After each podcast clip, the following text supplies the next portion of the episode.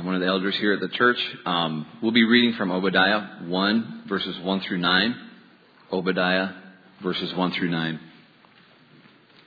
I'm reading this morning from the NASB. The vision of Obadiah. Thus says the Lord God concerning Edom.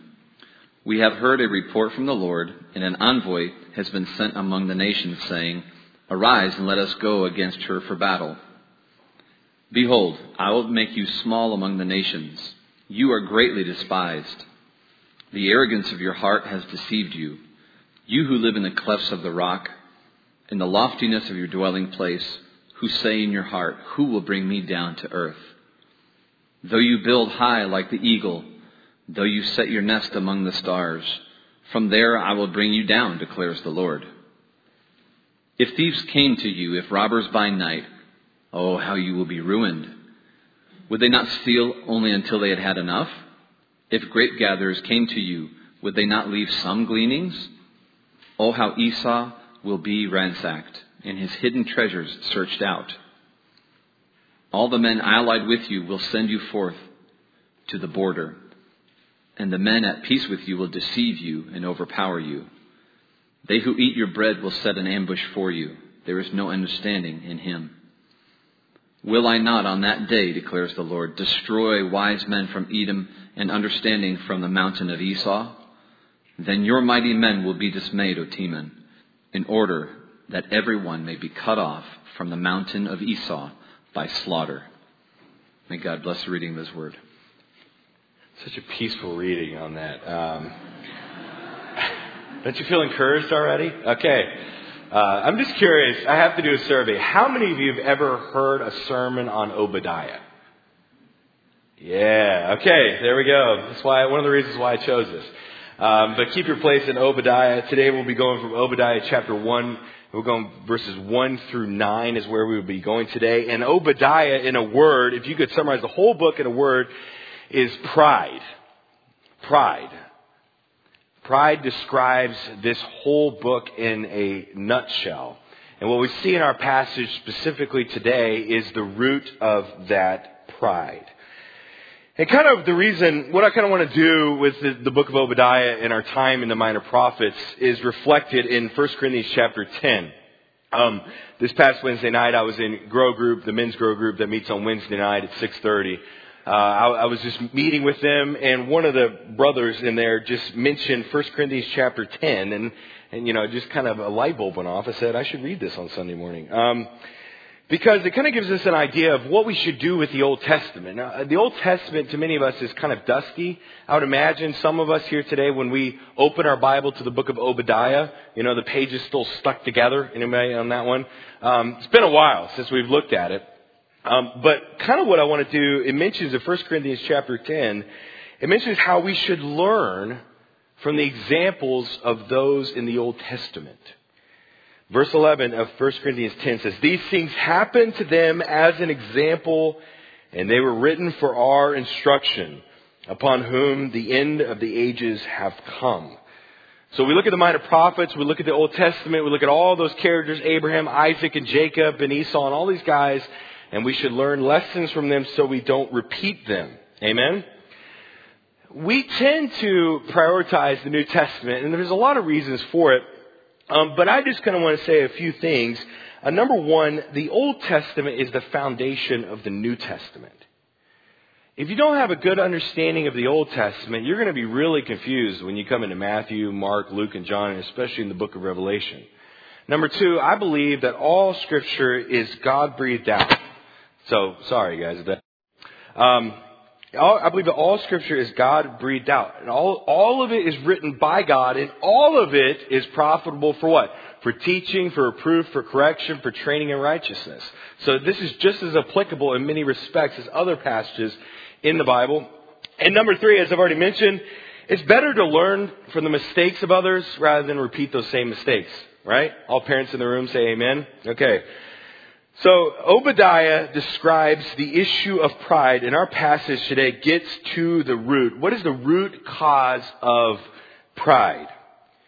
And pride can be a dangerous thing. It says this in Proverbs 16:18. Pride, pride goeth before destruction, and a haughty spirit before the fall. Pride can be a dangerous thing. In 1909, the British ship company White Star Line decided to build the world's largest ship.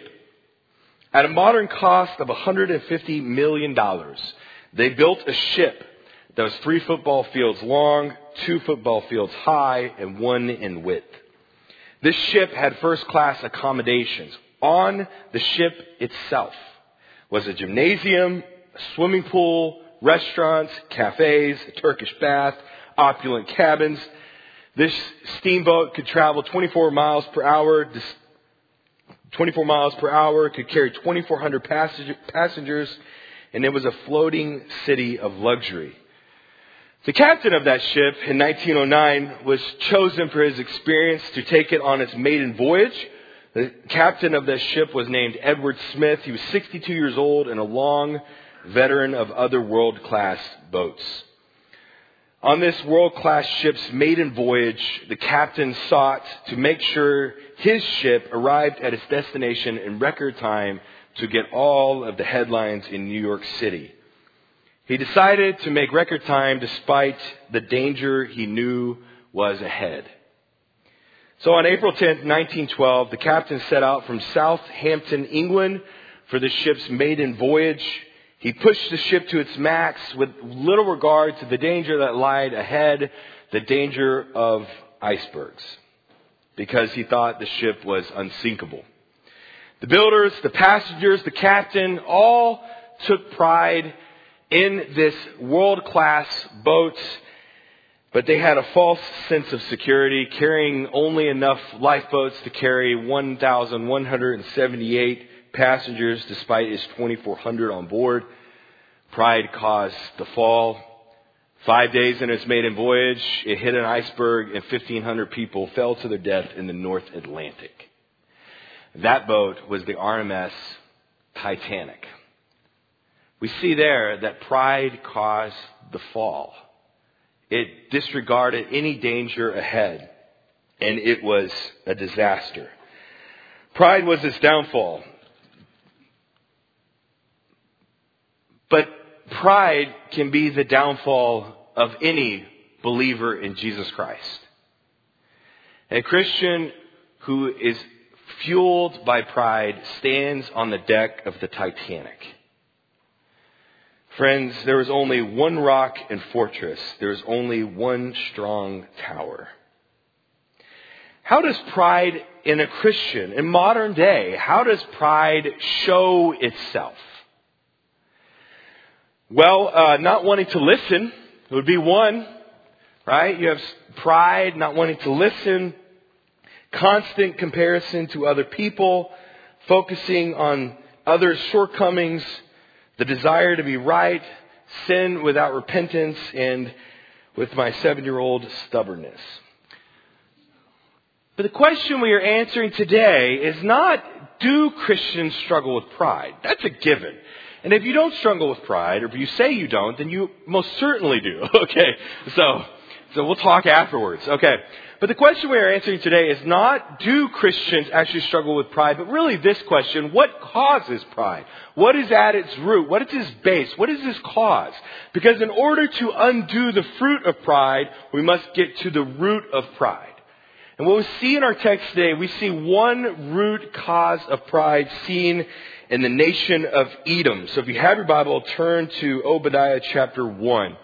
And today we'll go from verses 1 through 9 to kind of orient us to this book, today what I want to do is kind of, as we go through verses 1 through 9, I'm going to unfold my point, but also to unpack the background of this book, such as author and dates and all that kind of good stuff. Obadiah is the shortest book in the Old Testament. It's only 21 verses long, and it is one of only two Old Testament prophets written explicitly to another country. So this one is written to Edom, and the there's one other minor prophet that's written to a different country. Can anybody guess that? This is Bible, Awana Bible quizzing moment. Yeah, that's right. The book of Nahum. Nahum is the book that Jonah wanted to write. Nahum is judgment upon Nineveh. Okay? So that's who that particular book is written to. Nahum is that book. The book of Obadiah is written as a warning of what is to come to the country of Edom. We see Obadiah breaks down into three main parts. Verses 1 through 14 is the charge. Verses 15 and 16 is the verdict. And 17 through 21 is the redemption. And today we'll unpack verses 1 through 9. So what is the charge? What have they done wrong? If you notice in your text, we'll begin with verse 1. This has a lot of, we would say, background information, to help us understand kind of why this book was written and all that kind of good stuff. So the vision of Obadiah is the very first phrase in the book of Obadiah. There are 11 different Obadiahs mentioned in the Old Testament. So when there are 11 of them, we really don't know which one of them actually wrote this book. The word Obadiah means servant of God or servant of Yahweh. It is written by Obadiah. And then if you notice the next phrase says, Thus says the Lord God concerning Edom. I want to point out something really quick. So who actually wrote the book? So if you notice up here, you have two different interlocking truths. Actually, what I see is verbal in plenary inspiration of Scripture. That the vision of Obadiah, Obadiah wrote it down, but who also wrote it? Thus says the Lord God concerning Edom. That is verbal plenary inspiration of Scripture, that God wrote the Bible through the unique personalities of the authors. So if you notice in your text too, this, these two words right here, it says Lord God. Now, when I was studying this passage, I expected to see the word Lord uh, kind of in all caps to see the word Yahweh, if you know that. If you see the word Lord in your Old Testament in all caps, that means Yahweh. But that's not the case at all. The word Lord is the Hebrew word, and one of you can tell me afterwards if I'm correct, um, Adonai, which means master or ruler. And then the word God here is actually the word Yahweh. So what does it say? In the vision of Obadiah, thus says the master and ruler who is Yahweh. Yahweh means I am who I am. He is a self-existent one, right? He is the God, the Lord God concerning Edom. Now, another thing I want to point out real quick is the last phrase. Obviously we see the audience there. But what's the significance of these two words in this whole phrase? What is Obadiah and what is God saying? That God is not just the God of Israel, but that He is master and ruler. He is the self-existent one. He is master and God over Edom and over all of the world.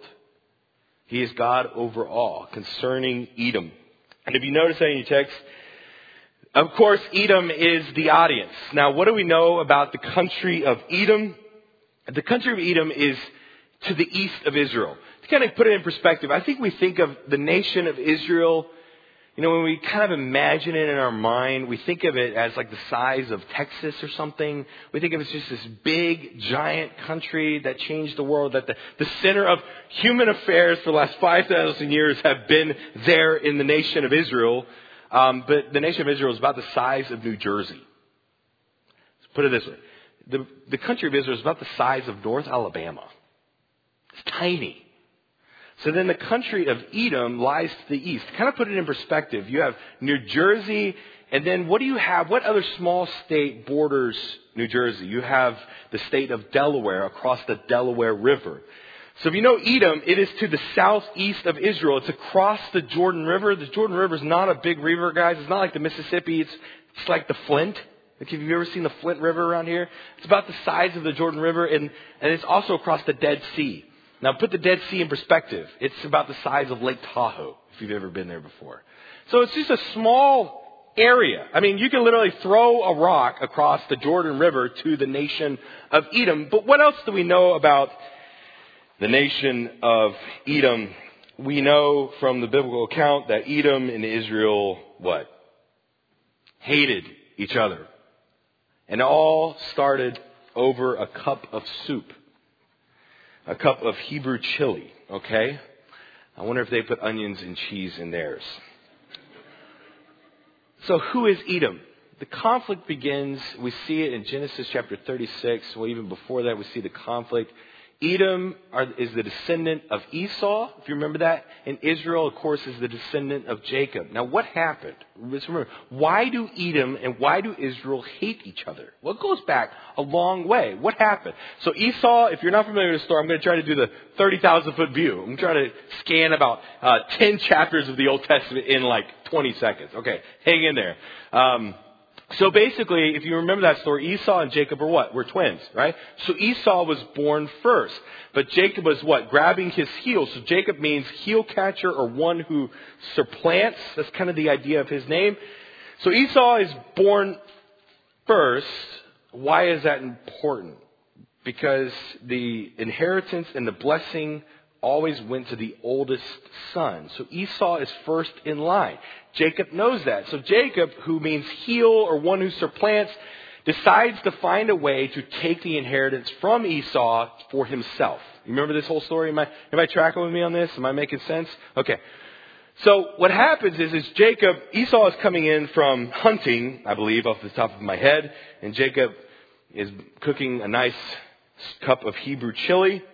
And uh, Esau walks in, and Jacob offers him this cup of soup. And Esau gives Jacob his inheritance, the money portion of it, uh, to Jacob for that cup of soup. So that's the money portion. But then there's a second asset that's supposed to go to Esau. It is the covenantal blessing of Abraham. So Jacob now has the money from Isaac and Abraham. He has the money portion of the inheritance, the estate, but he doesn't quite have the blessing, the covenantal inheritance of the promise of God to Abraham and Isaac. So then what does Jacob do? He then puts on a hairy garment. I think it was a, animal skin. And he tricks Isaac to giving Jacob the blessing instead of Esau before Isaac dies, uh, because Isaac couldn't see. So Jacob steals the blessing and sells and Esau sells the inheritance to Jacob for a cup of soup. Now, um, you don't have to raise your hand to this, but how many of you have ever had uh, somebody betray you for any reason? Um, do you like them? I, I, I mean, do you really? It probably takes a little while to kind of forgive and you know that kind of stuff. So, what do you think Esau does once Jacob steals the blessing and once he realizes what he has given up with a cup of soup. There is this collision course between Jacob and Esau in the Old Testament. They forgive one another at one time, but then the, their descendants are on a continual collision course for the next 4,000 years. Think about this. I want you to think about the consequences of actions, okay? Alright? The reason the Israelites and the Arabs as a whole don't get along is because of what? Because of Isaac and Ishmael because Abraham decided to have a child with Hagar.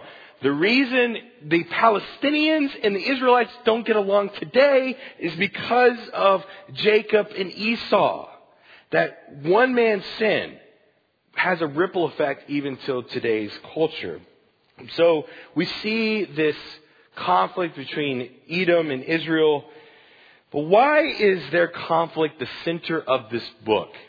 If you have your text, go down to verse 12. Verse 12 not only reveals to us what the conflict is, but also helps us understand the date of this book. Verse 12 says this Do not gloat over your brother's day, the day of his misfortune, and do not rejoice over the sons of Judah. And then notice the word Judah, that gives us a good idea of the date as well. And then he says, Do not gloat over your brother's day, the day of his misfortune. So something just happened to the nation of Judah? What just happened? The date of this particular book is probably about 586 BC. It was directly after Babylon comes into Judah and conquers them and then deports the nation, or at least the cream of the crop, back to the land of Babylon. If you remember that story, men like Daniel went to Babylon in exile. And then, so that's kind of why we date this book, is immediately after the fall of Jerusalem. Now, um, just a picture this with me. How many of you have ever watched a movie before and you rooted you rooted for the demise of the bad guy? You know what I'm talking about? You're like, there's this really mean bad guy, and once he gets what's coming to him, you just like want to stand up in your seat and rejoice. That's what Edom is doing. They are rejoicing over the demise of their neighboring country, Judah, and their conquering of, from Babylon and their deportation. So Edom is essentially rubbing their nose in Judah's pain. So then notice Obadiah 1, 1 through 2. That's the dates, and now notice the reason why it was written. And an envoy has been sent out among the nations saying this, Arise and let us go against her for battle. Behold, I will make you small among the nations. You are greatly despised. Why was this book written? It was because to warn Edom of what? The envoy that has been sent out among the nations, arise and let us go. This is a warning shot to the nation of Edom for what is about to come. What did Edom do wrong? Verse 3. The arrogance of your heart. The word arrogance there in the Hebrew can mean pride as well. Can I just say, can pride deceive our hearts? Yeah. It can change our view of ourselves, of other people, of our relationship with God. The pride of your heart has deceived you, you who live in the cleft of the rock, in the loftiness of your dwelling places, who say in your heart, Who will bring me down to earth? Though you build high like the eagle, though you set your nest among the stars, from there I will bring you down, declares the Lord. So what has caused their pride? The, the reason Obadiah is writing to the nation of Edom is because of the arrogance of their heart, that their arrogance has deceived them. But what is their pride rooted in? A root of pride is this, is a false sense of security. A false sense of security. Where do I get that from? Notice in your text, why are they prideful? Why do they have a false sense of security? Notice again in verse 3. You live in the cleft of the rock, in the loftiness of your dwelling places, who say in your heart, Who will bring me down to earth, though you build high like the eagle, though you set your nest among the stars, from there I will bring you down. What is causing their pride? A false sense of security in their possessions. What does he say? Those homes that you have in the cleft of the rock that you've dug out in sandstone that you think are completely impenetrable, unconquerable to other nations, I'm bringing you down. Those are, that is a false sense of security in their possessions.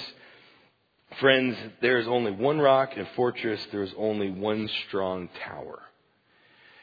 You don't have to raise your hand to this either. How many of you have ever seen the movie maybe I shouldn't say this, but Indiana Jones and the Last Crusade. You ever seen that? Okay. Uh, too old? Okay, you know, alright. Um, how many of you weren't born yet before that movie came out? Okay. That's the better question. So if you remember that movie at the very end, where are they? They're at the city of Petra. So you know this, the vision of Petra, it's in a slot canyon. That is Edom.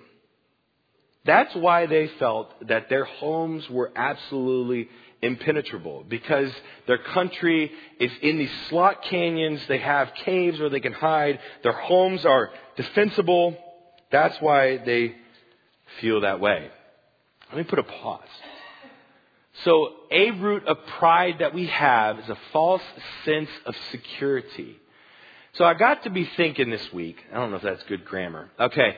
I was thinking this week what are some things that cause people a false sense of security?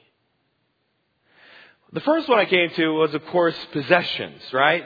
Our possessions give us a false sense of security. Our gun and our gun safe, right? Okay, it gives us a feeling of being safe. A paid for home would be one of those. Or a paid for bunker in the desert with enough ammo for an army, okay? That gives us a false sense of security. I was related to a guy like that. There was a guy, I won't say who he was, a guy I was related to spent, in the 1980s, spent $600,000 in the 80s, friends, building a bunker in New Mexico for doomsday. That gave him a false sense of security. What else do we take pride in? What else gives us a false sense of security? Well, number two is our money. A nice nest egg, rent payments from, from tenants, what else gives us a false sense of security? Number three is relationships. Well, my parents will bail me out. My children will take care of me. Number four that gives us a false sense of security and pride is our own intelligence. I'll be able to figure it out. I don't need God. I don't need to trust Him. I don't need to trust God for my possessions or my money or any of the things that I place security in. But there is only one rock and fortress. There's only one strong tower. There is a false security that we have in our human nature in possessions, in money, in relationships with other people, and in our own intelligence. Watch this. So verses 3 and 4 talk about the security of possessions. Your homes will not, are not invulnerable. If the thieves came to you, what is he talking about here? If, the, if robbers by night, oh, how you will be ruined. Would they not steal only until they had enough? If grape gatherers came to you, would they not leave some gleanings? Oh, how Esau will be ransacked and his treasures, hidden treasures, be searched out. Okay. So Edom has a false sense of security and it gives them pride because they go on the sidelines, go nana nana nana to Israel. And God is saying to them, uh, uh, I am Yahweh and I am master. You're gonna get it. You have pride, you have a false sense of security in your homes, but also, what's the other problem here? Their treasures will be found. What else do they have a security in? In their money. That all of those hiding places in the cliffs that you have, all the gold, all the treasure, and makes you feel rich and secure, all that will disappear. Do we as Americans have placed security in our money? Yeah. Each of us here today live better than the richest man in the world did a hundred years ago. We as Americans don't take so much pride in our possession. Well, we actually do. Never mind. Let me take that phrase out. Delete. Um, we do. But I think even more, we take pride and have a false sense of security in our money. But who, who should we trust? You know, we trust our intelligence, we trust the money we have in the bank, but there's only one rock and one fortress. That guy is Adonai Yahweh. He is God. We must trust the Lord and not put our pride and our security in things of this world, things under the sun. If you feel like your money is impenetrable, that you don't really need God because you have a nice nest egg, then I hope you didn't have money in Silicon Valley Bank. I'm just saying. Or all your money in cryptocurrency. That there is proof. We should, listen, I'm all for fiscal responsibility I'm all for diversifying. It says in the book of Ecclesiastes, cast your bread upon the water. Don't put all your eggs in one basket is what he's saying. I'm all for diversification, but at the end of the day, we can't put our security, our hope, and our trust in our bank account, but in one person, in him alone. That's the point of this in verses 5 and 6. And then he continues on so we see they have a false sense of security in their money is blank, the next blank in your notes if you're following along with me. And then he continues on. All the men allied with you will send you forth to the border, and the men at peace with you will deceive you and overpower you. They who eat your bread will set an ambush for you. There is no understanding in him. Okay. What is Obadiah and God saying to Edom? That an envoy, a message has gone out to all the nations because of your arrogance that has deceived you. You have placed your security in possessions, in money. But here in verse 6 and 7, what else have they placed their trust in? Their allies. What does it say in verse 6? All the men allied with you. They feel invincible because they have friends around them, the Ammonites and the Amalekites and the Jebusites and all of these people. Um, let us be careful not to trust people more than we trust the Lord. God is saying to them, all of those relationships, all of those allies that you trust are coming at you and coming down towards you. And then one other thing that gives them a false sense of security in their relationships with other nations. This is the next blank in your notes. But if you don't have anything else, if you can't trust your possessions, you can't trust your money, you can't trust your friendships for ultimate uh, safety and security, then what else can you possibly find. Verse 8. Will I not on that day, declares the Lord, destroy wise men from Edom and understanding from the mountain of Esau? Then your mighty men will be dismayed, O Teman, so that everyone may cut off from the mountains of Esau by slaughter. The Edomites here are trusting in their intelligence. They're wise men, the men that are leaders in their country, their ability to understand, to plan, to comprehend. If you have nothing else, if you don't trust your money, you don't trust your possessions, you don't trust your relationships, maybe you trust your ability to figure it out. How many of you ever said that before? You don't have to raise your hand. I'll just figure it out. Friends, there's only one Adonai and one Yahweh. There's only one rock and, and fortress. There's only one shield. There's only one thing under the sun and above the sun that does not change. It is God Himself. He is the only one we truly can trust for our sense of security. If we take pride in anything else, then it will fall. What can we learn from Edom? Pride. A root of pride is a false sense of security. You know, I'm sure all of us have said this. I hope they learn from my mistakes. I hope that we can learn from the mistakes of the Edomites. One person said this The Edomites felt secure and they were proud of their self sufficiency, but they were fooling themselves because there is no lasting security apart from God. Is your security in an object or people? They go on and they say, ask yourself how much lasting security those things offer. Possessions and money can disappear in a moment, but God does not change. Only He can supply true security. A Christian that is rooted in pride, a Christian that trusts in their money, possessions, intelligence, or relationships is standing on the deck of the Titanic. What does it say in the Bible? That God is what? Opposed to the proud, but gives grace to the humble. Pride is antithetical to a relationship with God. It's antithetical to a holy and righteous Christian life.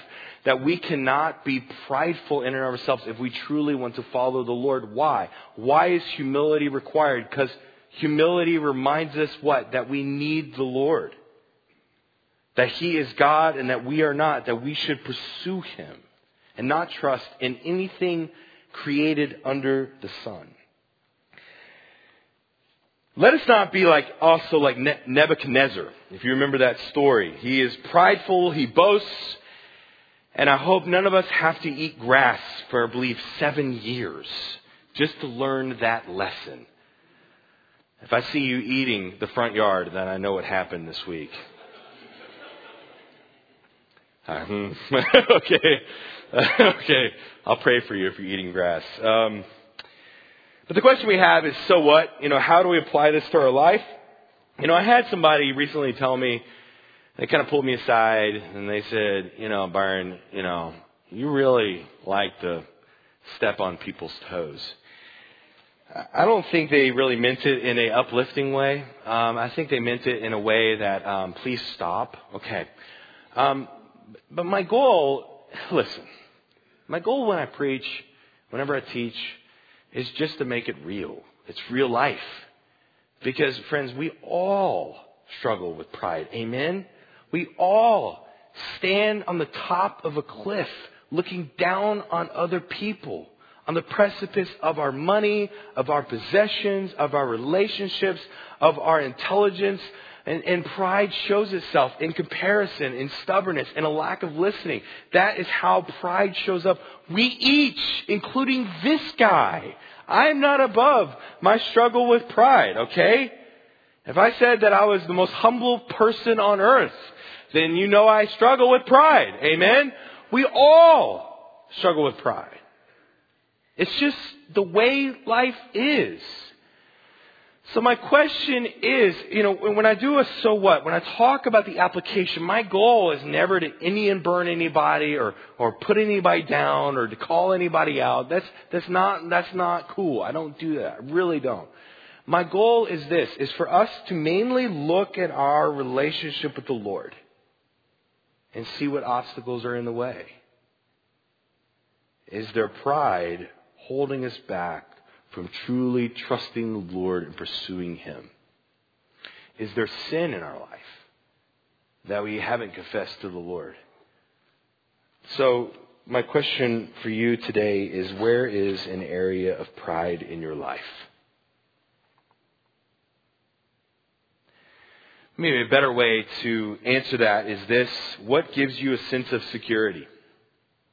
What do you trust in instead of the Lord? Is it your money, possessions, intelligence, or relationships? On the back of your notes sheet, I would encourage you, there is a blank, I believe. And this week, what I would like you to do is just have a moment of self reflection so that we don't end up being the lawnmower at Calvary Bible Church, okay? I don't want you to end up being Nebuchadnezzar it's better to learn from people than to repeat the same mistake. Amen? Let's not be like the Edomites who stand on the other side of the Jordan River going na na na na to Judah and for their demise. Let us rather learn. Where is pride in our life? Better question is, where are you trusting in besides the Lord? God is opposed to the proud, but gives grace to the humble. If there is any obstacle of pride in your life, you must remove it. Trust the Lord. Humble yourselves in the presence of God in order to truly follow Him. Psalm 20 says, Some boast in chariots and some in horses, but we will boast in the name of our God. Do not trust in princes or in mortal man in whom there is no salvation. For the Lord opens the eyes of the blind. The Lord raises up those who are bowed down. The Lord loves the righteous. The Lord protects the strangers. He supports the fatherless and the widow, but he thwarts the way of the wicked. The Lord will reign forever. Your God, O Zion, to all generations, praise the Lord. Let us trust God and not put our pride in anything created under the sun. But before I close, uh, some of you today have the issue of pride, but for a different reason. Some of you here today have a false sense of security. If I asked you the question today, if you died, where would you go? If you would say heaven, then my next question for you would be why? If you think you are going to heaven, why? If there is any other answer besides the sufficient blood of Christ and faith in Him, then you are not a believer in Jesus Christ. Many Christians today, if I asked you the question, would you go to heaven? They would say yes. And if I said, if, why would you go to heaven? They would say, well, because I'm a good person. I think a lot of people that go to church today have that answer. But what does the scripture say? For all have sin and fall short of the glory of God. That there is no one righteous, no, not one. That all of us fall short of God's perfection and God's holiness. The only way to heaven is by faith in Christ Jesus alone. We must confess Jesus as Lord. That means repent of our sin, seeing our need of a Savior, putting Jesus as the ruler and master of our life, in that we must believe in Him, that He died on the cross, and that He rose again. If you are unsure of where you are with Christ, I would encourage you to see me after the service. And for believers, let us trust in the Lord and not in our roots of pride that we so hold dear. Pray with me. Father, thank you for this morning. Uh, the book of Obadiah is that dusty book that we probably haven't studied in depth. And uh, Lord, it's just a, a timely reminder, especially for us as Americans, just in our sense of invincibility, our sense of wealth. Lord, to remind us that we, there's only one person that does not change. There's only one being that we truly can trust in under the sun, and that is you who is above the sun. Lord, I pray for those that do not know you as Savior. Lord, I pray that they would humble themselves and that they would see their need for Jesus. They would see their sin. They would see that they cannot earn their way to heaven. And Lord, that they would trust in you for their salvation. I thank you for Calvary. I, I do. Um, I thank you for my church family. All of them. Even if someone is visiting for the first time today, I thank you for all those who are in this room. I pray for them that they would respond today to you, that they would grow, and that they would not seek uh, pride, and that they would not hide behind those walls, and that they would trust you in all things. In Jesus' name I pray. Amen.